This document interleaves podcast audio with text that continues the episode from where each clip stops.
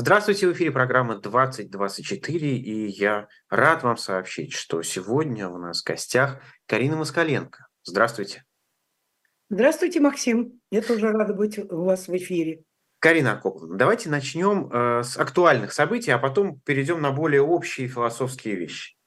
А, вот то, что происходит сейчас в Башкортостане. Сначала тот приговор, который там случился. Что в этом типичного, а что в этом необычного?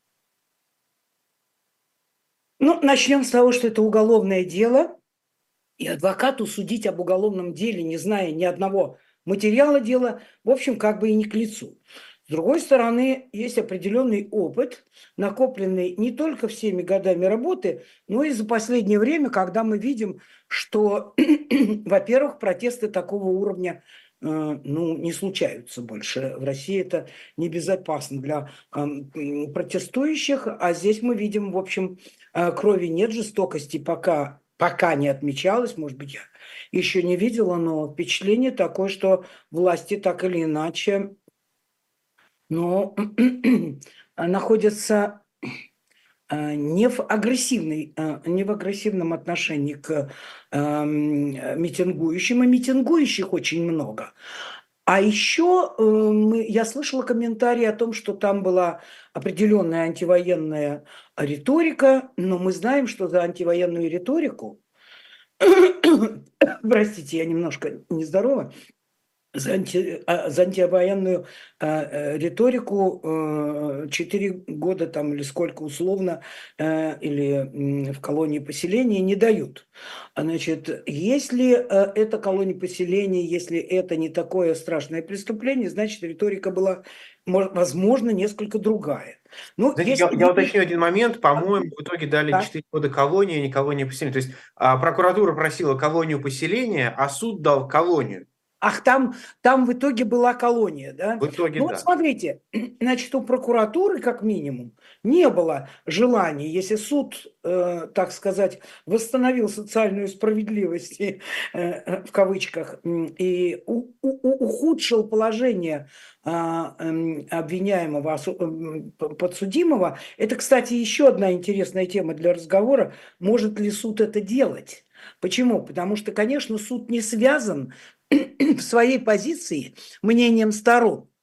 Но если сторона обвинения считает э, вот такой мер наказания достаточный, сторона защиты на, и, и тем более ставит вопрос э, о том, что этого наказания не должно быть, и то, о чем ставит вообще вопрос сторона защиты, и вдруг суд проявляет по собственной инициативе а, большую а, жестокость, чем этого требует прокурор. Тоже своего рода один, один из показателей того, что у суда есть своя повестка, так скажем. Да, я э, хотела бы говорить о том, что у суда есть своя независимость, но приходится говорить о том, что у суда своя повестка. Что обращает на себя внимание? Если верить, опять же, я говорю, как адвокат, я не вправе судить об обвинении, о его доказанности, об, э, об доводах э, сторон, простите, и выводах суда. Но если верить тому, что а, объявлено всем россиянам, что это была такая националистическая риторика и эм, брат-ненавистнические высказывания против других национальностей, против э, приезжих, против, против тех, кто живет или приехали жить, э, то в этом случае э, ну, может быть, я не понимаю на башкирском языке ни одного слова, хотя у меня много Башкирии друзей, я вела дела по Уфе и не только по Уфе. Ну, я просто не знаю, насколько точен перевод.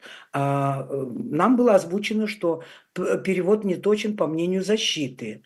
И э, если это так, э, это одно дело. А если действительно имела место такая, знаете, популистская, националистская риторика, то в этом случае люди, действующие популистскими методами, они должны тоже понимать, что их свобода выражения не не бесконечна.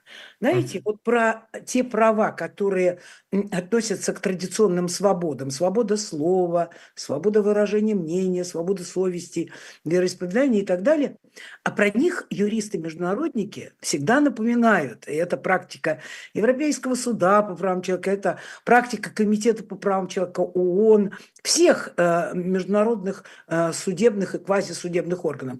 И в общем, это вытекает из самих конвенций, пактов, что это относится к правам, которые нельзя считать абсолютными правами. Что это значит? Не будучи абсолютным правом, это право может быть ограничено.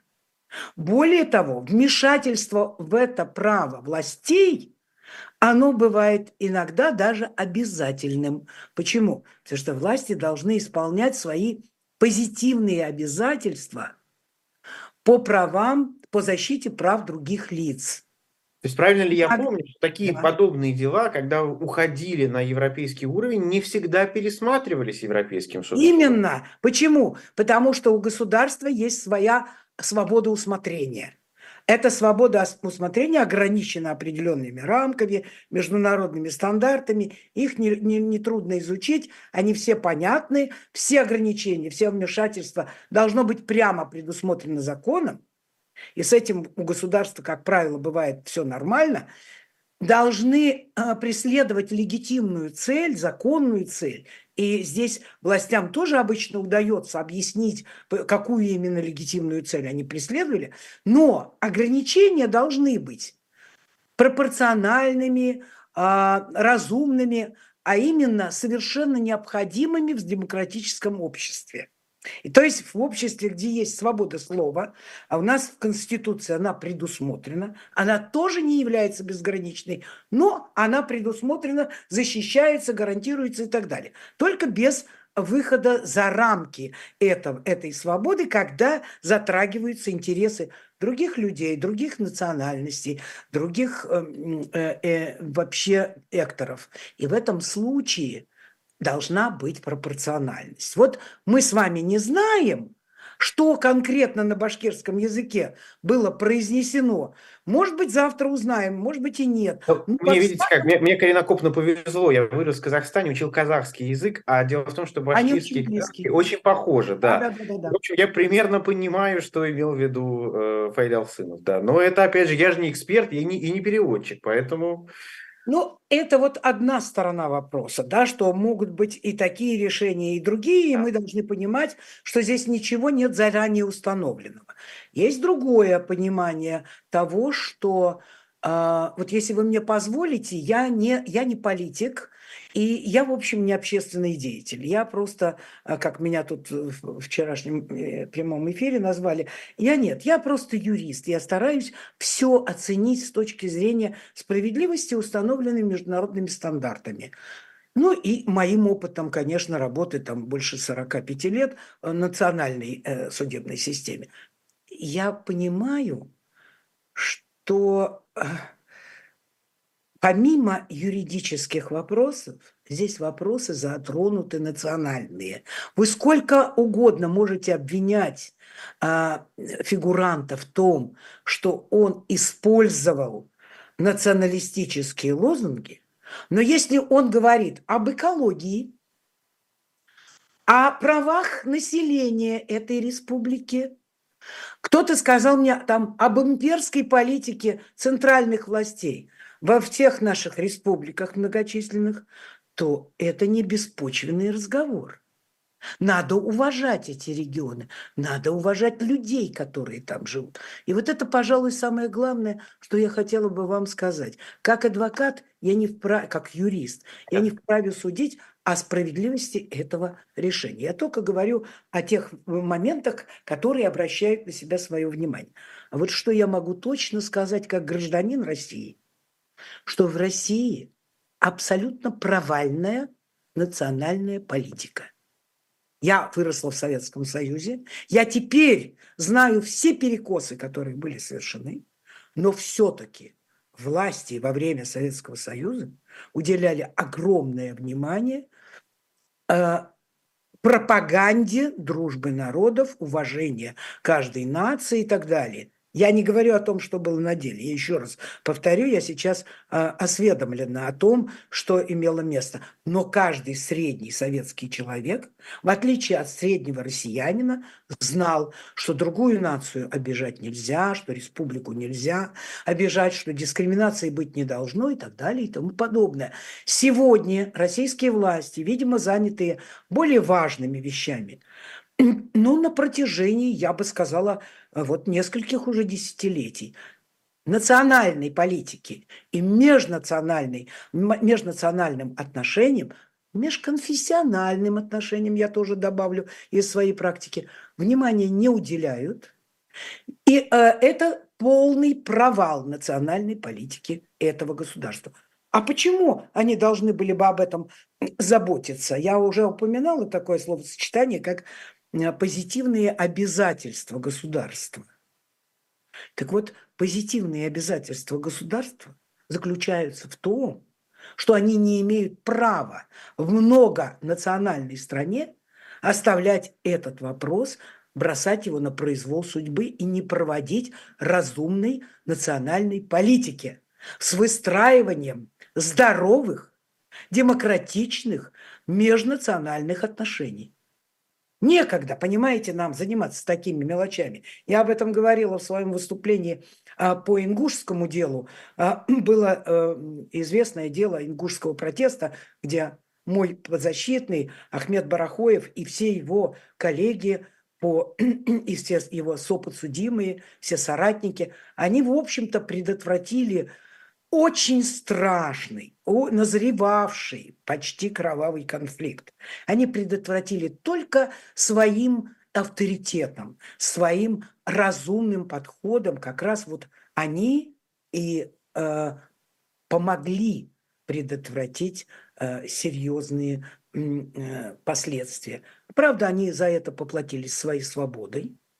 Они были осуждены как раз э, за свое участие такое умиротворяющее участие в этом. И я тогда пыталась объяснить суду и представителям гособвинения. Остановитесь, на дворе уже 21 год. Политика России межнациональных, э, по выстраиванию межнациональных отношений страшная, неразумная, приведет к катастрофам повсеместно. И скажите спасибо, что ингуши мирный народ, и у них несколько, почти 100 тысяч человек вышло, и было мирное стояние, достойное, и даже когда возникла конфликтная ситуация, ее удалось заглушить. И вы знаете, это меня очень заботит, потому что в стране, где так много национальностей, так легко по глупости допустить страшных взрывов и последствий, и трагедий. И если власти этим не занимаются, то мы, люди, граждане России, должны настраивать себя на мирные рельсы. И если башкирский народ, народ Башкортостана говорит, что наши права ущемляются – то это вовсе не националистический. Я еще раз говорю, я не слышу, не могу вам сказать в переводе на русский, который я понимаю, другие языки, которые я понимаю, о чем действительно говорилось. Но так или иначе ставился вопрос о том, что права жителей Башкортостана нарушаются. И нарушаются экологически, политически, экономически. И когда а, э, они приводили примеры, вот я слышала несколько выступающих, что кто-то что-то копает, что-то добывает и оставляет порушенную э, э, экологию, то об этом надо в силу тех же позитивных обязательств государства по праву на жизнь, по праву на нормальные жизненные условия, по праву на защиту от э, бесчеловечного обращения и других э, нарушений. Вот в силу этих обязательств государство должно этим заниматься. Иначе оно пропустит этот момент, уже пропустило, и уже не первый конфликт возникает, а значит, не первая трагедия может развернуться. И, и это обязанность властей, это предотвращать и проводить а, и соответствующие мероприятия, разъяснения, и вести вообще-то уважительную политику по отношению к регионам. Иначе это все может закончиться даже не таким мирным а, протестом, а совсем другими а, мероприятиями. Карина Копна, вы несколько раз сказали, что как адвокат, как юрист я, я не могу а, комментировать, а я как раз хотел с вами поговорить о российской адвокатуре. А, я никогда не забуду, как 15 лет назад э, мы с одним правозащитником из Комитета против пыток Вячеславом Дюндиным делали программу, и он в числе столпов, скажем так, той системы э, э, судебной, которая сложилась, он назвал адвокатуру. И для меня это было шоком. Как же так? Адвокаты – это свет в окошке как раз. Это те, на кого мы ориентируемся. А вы куда сегодня относите адвокатуру? Российскую? Очень, я очень э, озабочена ситуацией в сегодняшней адвокатуре. Видите, эм, э, могу ли я что-нибудь э, в своем возрасте уже, э, по сути дела, ну вот какой год, 40, 47 год моей работы пошел, могу ли я что-то сегодня привнести, чем-то помочь адвокатуре встать на правильные рельсы, я не знаю. Но что можем, то делаем. Что делаем? Есть несколько организаций адвокатов, которые озабочены положением сегодняшней адвокатуре. Я вам сейчас ее попробую охарактеризовать буквально двумя-тремя мазками. И вот представители этих неправительственных и не чисто адвокатских а, организаций, потому что туда входят правозащитники, и туда входят просто юристы, но все э, за, за, э, заинтересованы, озабочены тем, чтобы адвокатура выполняла свою природную роль. Вот иногда говорят о, о псевдо, с моей точки зрения, конфликте между адвокатурой и правозащитой. Ведь адвокатура по существу – это правозащита. Если, вот Прокуратура тоже по существу правозащита.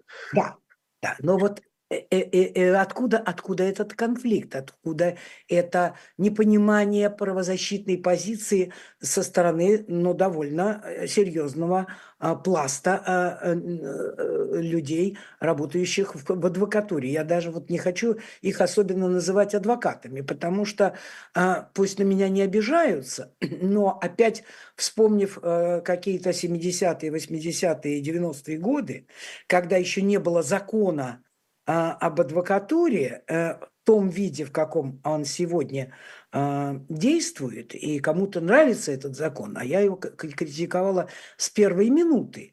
И можно о нем много говорить, но для непосвященных я могу привести очень простой пример, а, показывающий отсутствие институциональной независимости адвокатуры.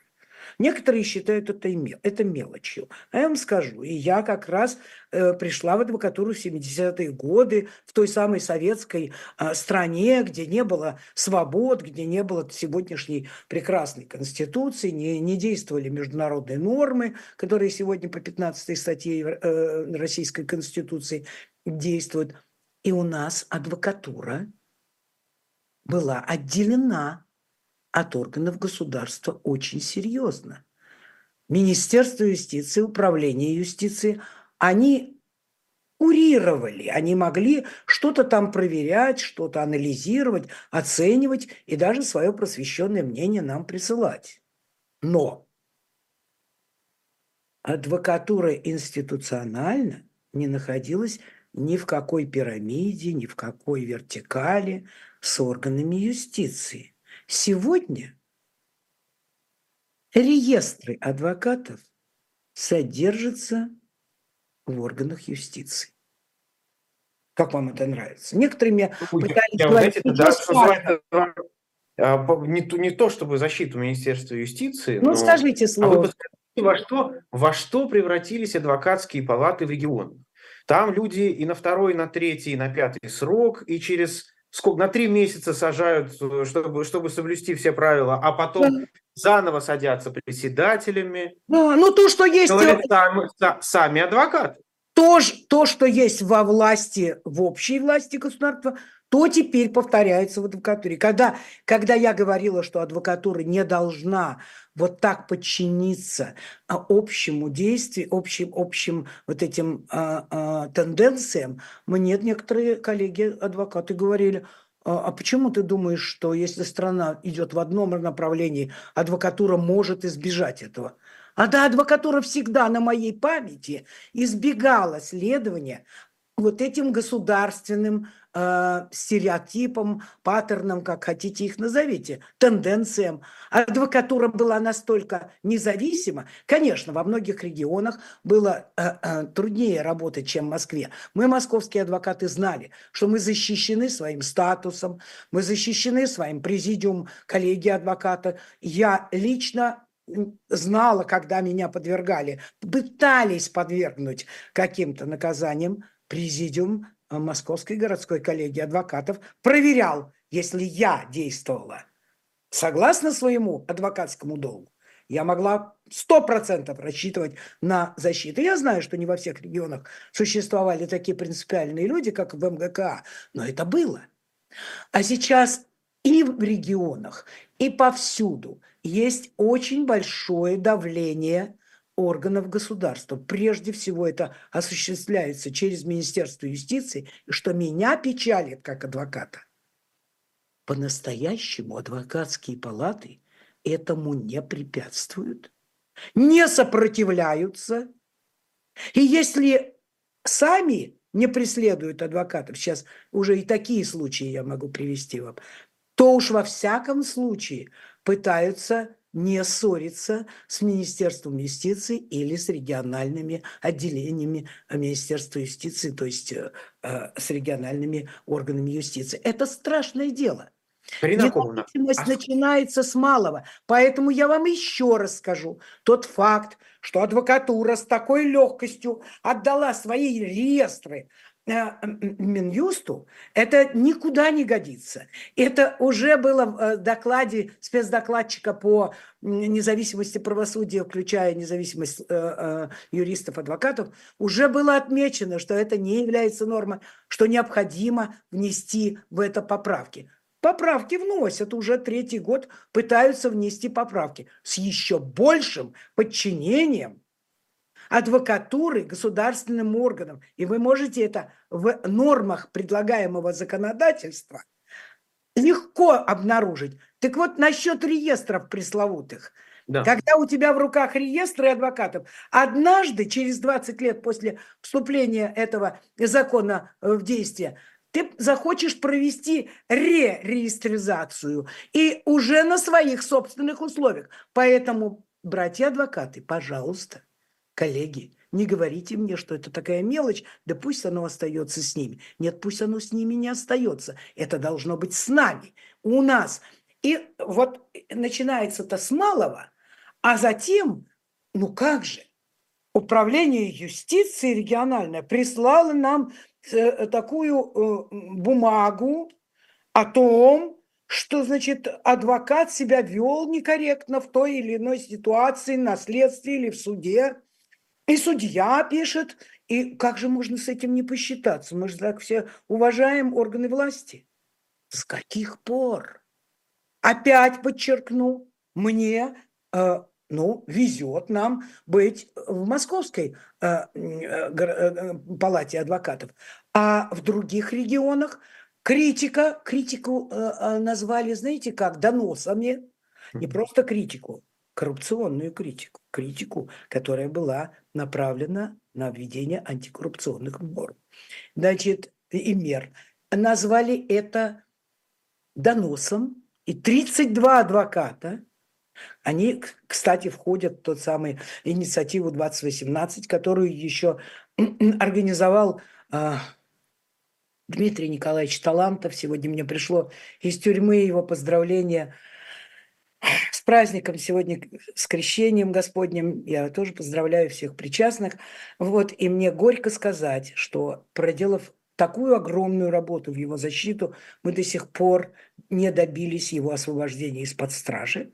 Сейчас э, вместо него занимается ведением работы э, этого объединения инициативы 2018 а, другие мои коллеги. Я являюсь членом правления этой организации. И мы подготовили серьезное обращение к ФПА мы до последнего будем призывать ФПА, чтобы, в Федеральную палату адвокатов, чтобы она нас услышала. И во многие палаты, очень большая надежда на палаты в Москве и в Санкт-Петербурге, и, скажем, в Ростове, и, скажем, в других регионах, где нас слышат, и, ну, в какой-то степени понимают, поддерживают, в какой-то степени, может быть, и нет у каждого, может быть, своя позиция, но мы пытаемся предотвратить этот новый, э, новый закон, который вводит Э, поправки э, в действующий закон, и который еще больше усиливает защиту, адвока... Зависимость адвокатуры от государственных органов и от, в общем, общей линии властей, что для адвокатуры нетипично, но становится все более и более всеми признаваемым и приемлемым.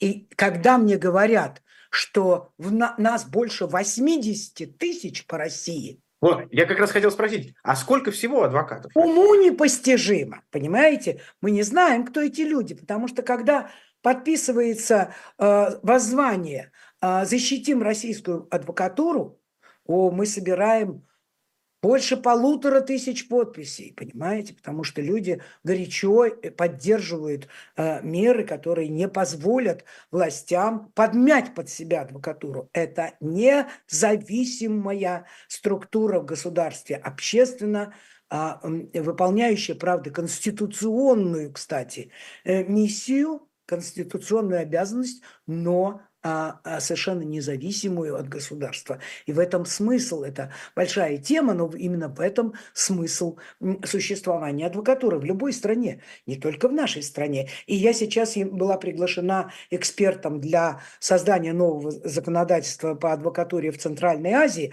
которое во многом повторяет ошибки российской а, адвокатуры, а в чем-то идет на, намного впереди российской адвокатуры и добиваются того, чтобы чтобы это была независимая а, адвокатура в этом конкретном государстве. Мне очень понравилась эта работа. Я сейчас много работаю по линии ООН, э, и по линии ООН мне приходится и э, быть и экспертом для э, Верховного комиссара ООН, но и представлять россиян в ООН. Вот это тоже очень интересная тема. Если вам интересно, мы поговорим об этом, как россияне могут быть представлены. Но я что хочу сказать?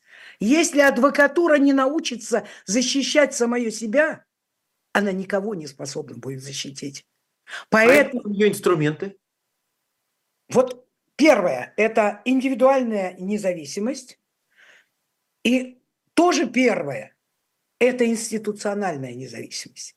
И те сегодняшние адвокаты, группы адвокатов, адвокатов или палаты региональные, которые не защищают независимость адвокатуры, они совершают антиадвокатскую деятельность. Вот это я утверждаю с полной ответственностью. И когда вы мне говорите о том, как сегодня адвокатура работает, и что, а, и что есть очень серьезные претензии к адвокатам, работающим по назначению, а некоторые по соглашению все равно сохраняют некое государственническое мышление.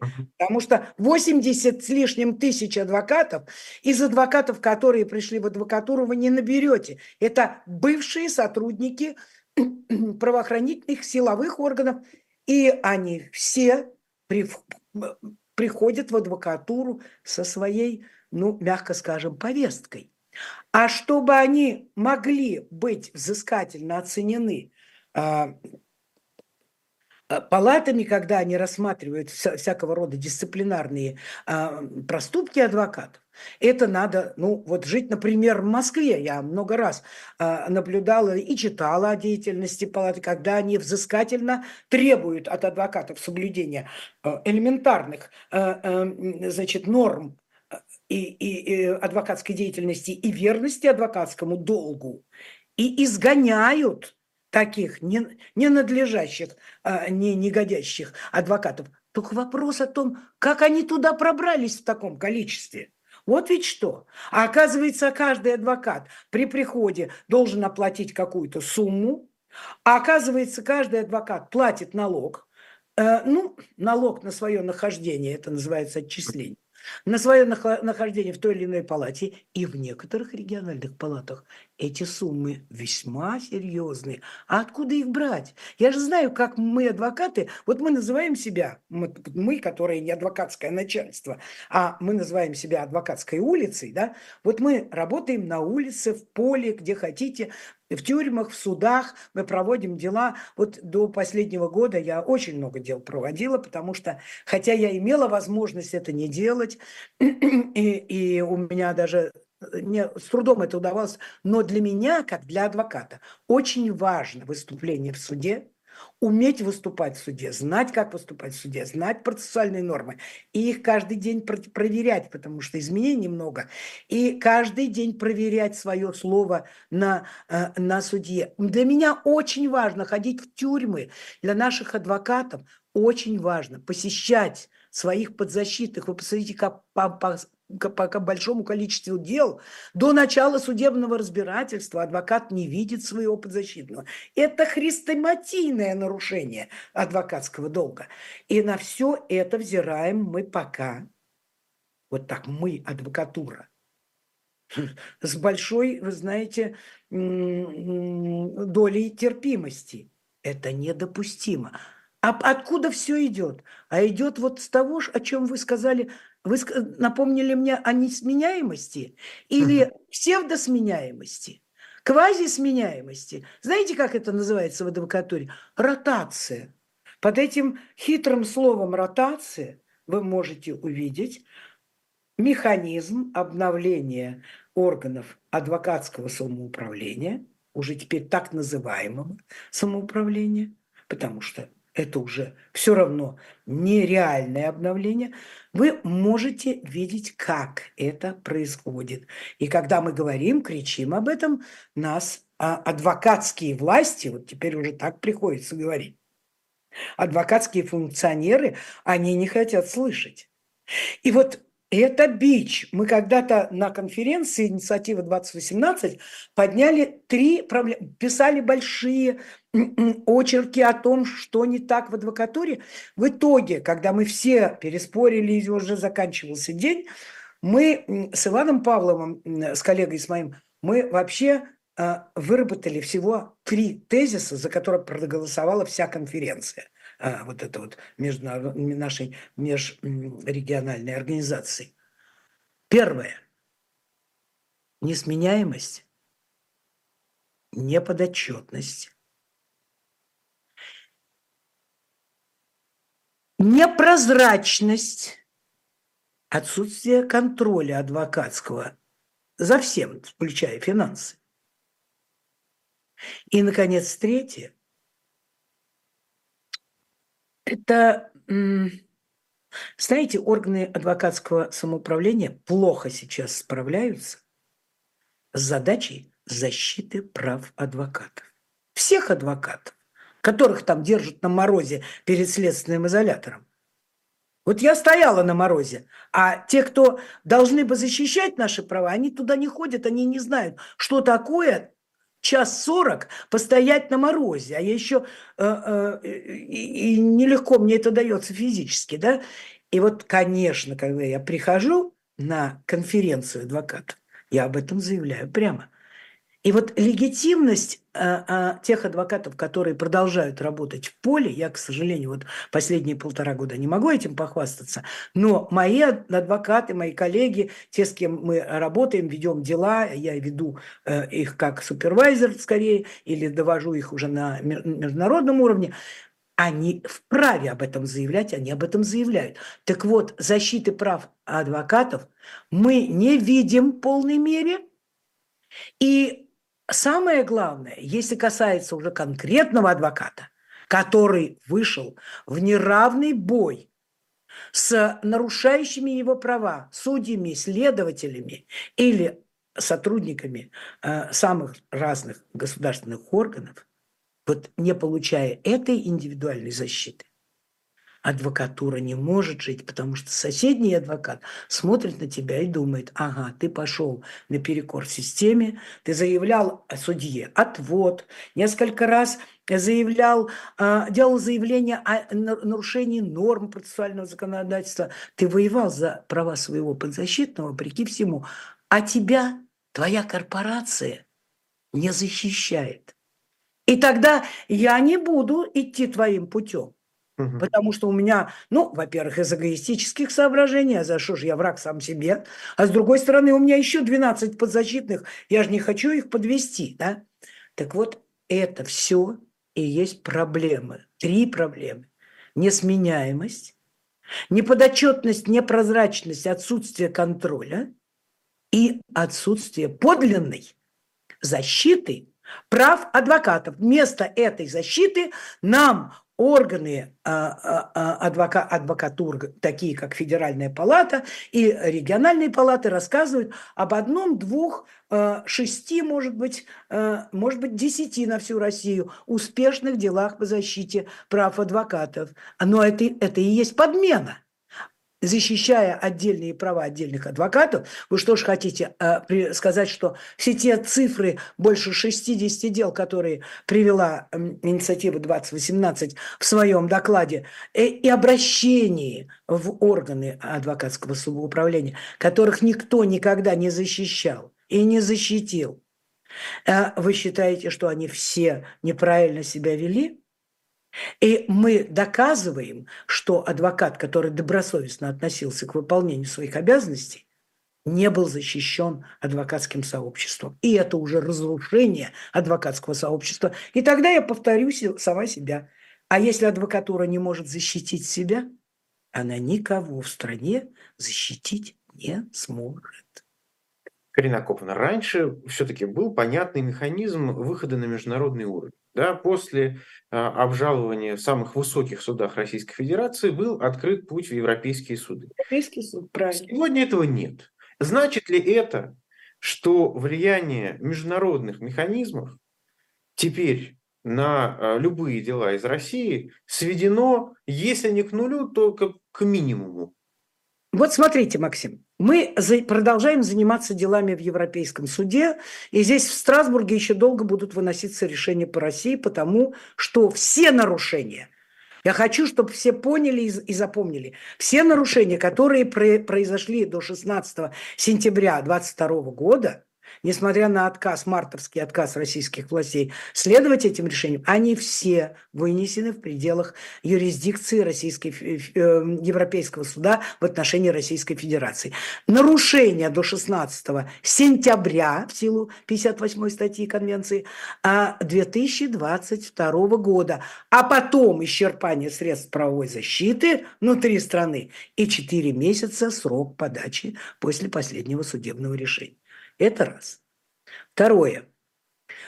Европейский суд вынес так много обязательных для Российской Федерации решений, что с одной стороны нельзя их игнорировать, потому что если Россия законопослушное государство, если она хочет, чтобы на территории нашего небольшого континента Европы права человека соблюдались повсеместно, то мы должны заботиться о том, что в одностороннем порядке мы ничего прекратить не можем. Еще раз сошлюсь на 15-ю статью э, Российской Конституции, которую никто не изменил, не отменял. И, как говорится, руки прочь, надеюсь, эту норму никто, не, до нее никто не дотронется.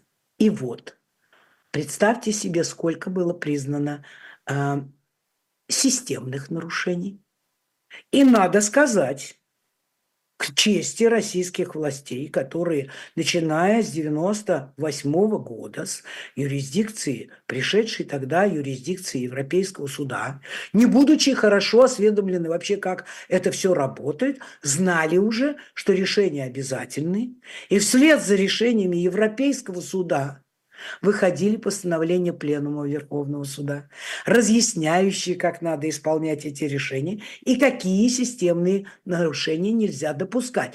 Менялись законы, новеллы в законодательстве отражали э, вот эту историческую минуту, когда Россия понимала, да, такие практики существуют, но они нарушают международные стандарты.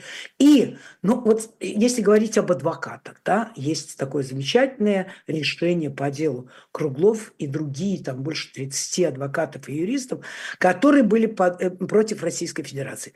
Эти люди были подвергнуты обыскам, гру, грубым э, нарушениям э, их прав, самого разного рода брутальным действиям силовых органов.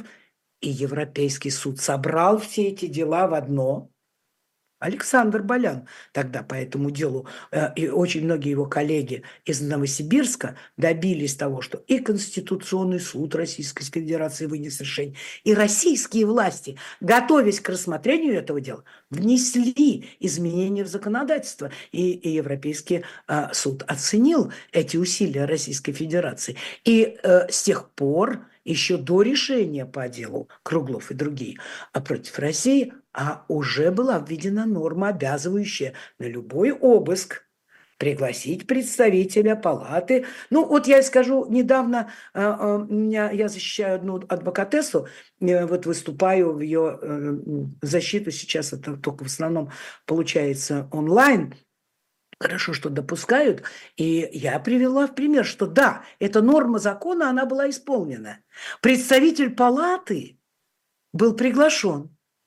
И, кстати, действовал совсем неформально. По-разному представители палаты могут э, быть э, в разной степени активности, что ли, действовать. Но он был активен, и он зафиксировал все нарушения. Но допущен он был когда? Когда обыск уже шел больше часа когда исчезли важнейшие документы. А адвокатесса всего-навсего собирала и анализировала данные о применении пыток к своему подзащитному. Понимаете? И к ней врываются, обыскивают, изымают большинство ее документов – ее же еще обвиняют, чуть ли не дело против нее готовят, в том, что она э, так или иначе неправильно себя вела в этом деле. Так что неправильно вела, я вам прямо скажу. Этот человек после того, как она видела следы пыток и зафиксировала следы пыток на нем, он скончался mm. в этом, в, в этом э, ну скажем, месте лишения свободы временного содержания. И ее пошли слухи о том, что она довела его до самоубийства. И как это все пытались доказать, понимаете, своими действиями по фиксированию этих э, э, фактов, она, я даже не буду эту версию обсуждать. Это, это грубейшее нарушение попало в периодический доклад спецдокладчика по России перед э, и Советом по правам человека, Советом по правам человека и э, Генассамблеей. И вот эти, вот вы спрашиваете, какие остались возможности Влияние. Осталось ли вообще какое-то влияние? Очень, очень важный вопрос. Я все время пытаюсь объяснить россиянам, мне дают иногда слово, эфиры, я пытаюсь объяснить, что помимо того, что уже действуют эти э, решения Европейского суда, которые продолжают быть об, обязательными, и власти признают, и судебные власти, кстати, признают, что то, что уже стало фактом российских э, практик и закона, это уже все незыблемо. Так а, нет теперь такого контрольного органа в Европе. Это да, как Европейский суд по правам человека. Его аналог, ну, даже не аналог, я бы сказала, что Комитет по правам человека ООН для России-то он существовал раньше, чем Европейский суд, потому что Россия с 1 января 1992 года уже была в юрисдикции этого органа. И она признала компетенцию этого органа, ну, потому что она заступила на место Советского Союза и сказала, я правоприемник. И если я правоприемник в том, что образует э, комплекс моих прав и возможностей в ООН, то я и правоприемник всех тех обязательств, которые э, в 1991 году на себя приняли э, власти. И в этом смысле признание компетенции – Комитета по правам человека делает его таким же обязательным судом, как и Европейский суд. Почему называют э, КПЧ ООН квазисудебным органом? Ну, потому что в Европейском суде происходит слушание дел. Есть стороны, есть выступающие, есть задаются вопросы, потом выносится решение, но по минимальному количеству дел. Только по такому, по, по таким делам, которые рассматриваются либо большой палатой, либо при определенных условиях а, палатой и могут привнести что-то новое в практику прецеденты Европейского суда. Но все-таки судебный орган э, существует. И вот мне совсем недавно здесь, в Страсбурге, с моими практикантами, стажерами удалось посетить такое судебное разбирательство. И было оно очень интересным. К сожалению, российские власти не э, посетили это заседание, поскольку они не видят э, э, э, этого, больше этого органа, это такой вот нигилизм да, правовой. Но Комитет по правам человека, он не проводит таких публичных слушаний. Но он все ближе и ближе при, приближается к вот этой состязательной процедуре. Там всегда была состязательная процедура. Вы подаете жалобу на нарушение только уже не Европейской конвенции, как в Европейском суде, а Международного пакта о гражданских и политических правах. Там все те же права гарантированы. Право на жизнь, право на защиту от пыток, право на, нез...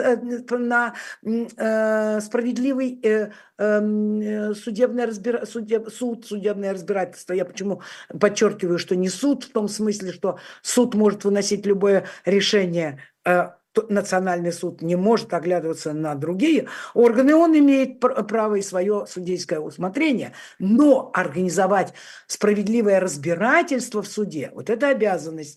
Значит, право на справедливое судебное разбирательство, на право на защиту от произвольных арестов, незаконном содержании под стражей и так далее. Право на защиту свободы э, совести, свободы слова, свободы ассоциации и так далее на недискриминацию и все остальное. Так что вот все это есть КПЧ. Вы меня сразу же спросите, а какие ваши успехи в КПЧ? Я вам скажу, что, конечно, при наличии Европейского суда, который здесь, в Европе, он действовал только для 47 государств. Сейчас, к сожалению, для 46 государств Европы. Мы знаем то, государство, которое выбыло. Да, мы все знаем это государство, которое выбыло, мы знаем, которое не вбыло туда, это Беларусь. Ну, в общем, это было ближе, это давало большую результативность, очень разветвленная практика, очень, а, очень хорошо устоявшиеся а, прецеденты. Все это давало нам возможность. Но когда у нас не было Европейского суда до 1998 года, мы, собственно говоря, обращались только в КПЧ ООН. И наши заявители выиграли все практически дела, которые мы туда подавали. Вот сейчас мы обратно вернулись э, к этому органу и убедились, что за это время те страны, у которых не было Европейского суда, Беларусь, я имею в виду э, белорусских э, юристов, адвокатов, э, Казахстан, э, Таджикистан, Кыргызстан. А, недавно мы проводили семинар а, в, э, в, в, Ташкенте и в Самарканде, э, и, и там тоже э, юристы Узбекистана добились таких результатов. А я ведь у них в начале 2000-х только читала лекции о том и говорила, почему от вас нет жалоб? Вы же признали юрисдикцию. Заставьте ваши власти и отвечать на вопросы КПЧОН, и исполнять потом решения. Так вот, мы сейчас возобновили возобновили активную деятельность по предоставлению жалоб в КПЧ ООН.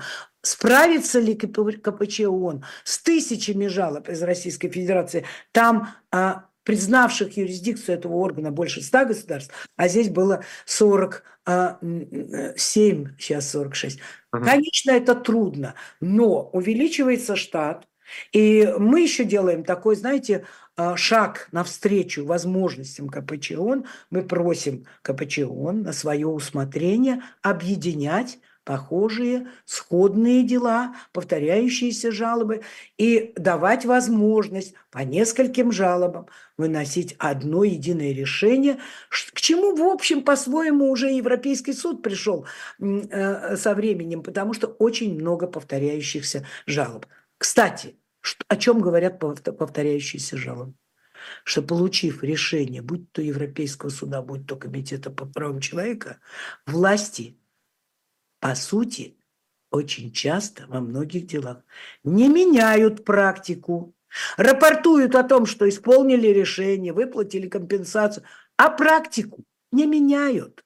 Поэтому нарушение права на личную неприкосновенность, читай произвольный арест или незаконное длительное содержание под стражей, повторяется из дела в дело – ну, правда, есть и прогресс определенный. Если раньше можно было по каждому первому делу против России такую жалобу выиграть, сейчас, ну, может быть, по каждому второму, может быть, каждому угу. третьему делу. Карина Коповна, невозможно, я вас прошу. Так. У нас осталось 4 минуты, а вопросы 2. Так. А, и, и очень важно. Вопрос так. Вот я, когда был еще студентом, я помню, э, как я читал о том, что международное право в небывалом кризисе. Невозможно заставить государство ничего исполнять. И, в общем, сколько я себя помню, столько я это слышу. В то же самое время мы сейчас видим, например, такие международные процессы против государств, как против России или против Израиля, например. Как раз, может быть, тут даже Израиль интереснее, потому что мы тут менее э, зависимы эмоционально. Да, мы не, не являемся, да, интересными. Да. Насколько, на ваш взгляд, эти процессы показывают скорее кризис или скорее наоборот, дарят надежду на то, что международное право что-то решает? Хорошо, если бы не было 4 минуты, я бы вам целую лекцию прочитала. Я вам сейчас скажу кратко. Кризис определенный есть. И это вообще перманентный кризис. То в одном, то в другом. То здесь вспухнет, то тут на, на, назреет. Кризис – это не такое плохое слово. Важно, что после кризиса либо приходит решение проблемы, либо не приходит. Если сегодня даже кто-то видит реально, что международные органы, скажем, органы ООН, находятся в кризисе определенном, то на смену кризиса приходит э, э, то, что мы называем solution, решение. решение этой проблемы. Понимаете, оно неизбежно, потому что человечеству абсолютно необходима Организация Объединенных Наций. И уж даже забегая, эти, закрадывая, украдывая из этих четырех минут полминуты, я скажу, что для России сегодня последней площадкой реальной осталась Организация Объединенных Наций. Вы хотите иметь там значит, ключевые позиции, я обращаюсь к властям, вы продемонстрируйте, пожалуйста, свою законопослушность. Надо отметить, что по всем вновь коммуницированным делам э, в КПЧ ООН российские власти дают ответы по коммуницированным делам, приводят свои аргументы. Это все позитивно. Каков бы ни был кризис, этот механизм есть, и мы должны его использовать. А если власти не будут исполнять решения, как мы это делали в, в Европейском суде, мы шли в комитет министров, а сейчас после КПЧ ООН мы идем follow-up procedure, то есть а, процедуру э, последующих, последующих э, действий властей по исполнению решений. И мы должны проявлять очень большую требовательность. И последний вопрос, Карина Коповна. Новая газета запустила сбор подписей за референдум о прекращении СВО. Предлагают два вопроса. Вы за продолжение СВО или вы за прекращение СВО? У меня к вам вопрос, как юристке и как гражданке. Как вы на это смотрите? Нет, ну, я вообще никакую войну не приемлю, вы меня извините, мне легко ответить это за полсекунды. Я просто не видела этого опроса, я вам что хочу сказать, это очень грамотно... Они говорят, смотрите, будут президентские выборы, так давайте проведем референдум во время президентских выборов. Да, да. Очень грамотно поставленный вопрос, потому что люди относятся к этому, к сожалению, в России по-разному. И совсем не все, кто говорят, что они за мир, в действительности желают мира, потому что они хотят мира каким-то особенным, причудливым образом. Я не буду его комментировать, времени осталось мало. Но просто желаем мы или не желаем продолжения э, этой операции, ну, э, э вы знаете, это хороший вопрос если мы не желаем. Некоторые говорят, ах, мы вынуждены, ах, российские власти поступили так-то и так-то, потому-то и потому-то. Я ни во что в это не, не то, что не верю, я просто знаю, что это не так. Потому что войны можно и нужно избегать всегда. Но постановка вопроса, вы хотите ее продолжения или нет? Это грамотная постановка вопроса. Если большинство за то, чтобы ее не продолжать, то власти так или иначе будут думать о том, как ее закончить. Я думаю, что они уже сейчас об этом думают. Это была не просто ошибка, это было преступление. начать такую страшную, страшную войну. Извините, я ее называю своим именем, а вы как вы называете? Ну, а, а юридически вообще, по идее, ничего не противоречит э, в российском законе такому референдуму? Да любому референдуму, который затрагивает конституционные права граждан, не противоречит ничего. Вы что, будете говорить, что те или иные, назовите как хотите, военные действия, они не затрагивают право на жизнь, право на частную Еще жизнь, как затрагивают. право на, да на все, право на защиту от а, неподобающего или бесчеловечного обращения, да целую группу прав, я уже не говорю о свободах, о традиционных свободах. Конечно, я горячо поддерживаю такой референдум. Спасибо вам большое. Карина Москаленко, юрист, была у нас в эфире. До свидания. Поставьте лайк этому видео обязательно. Всего доброго.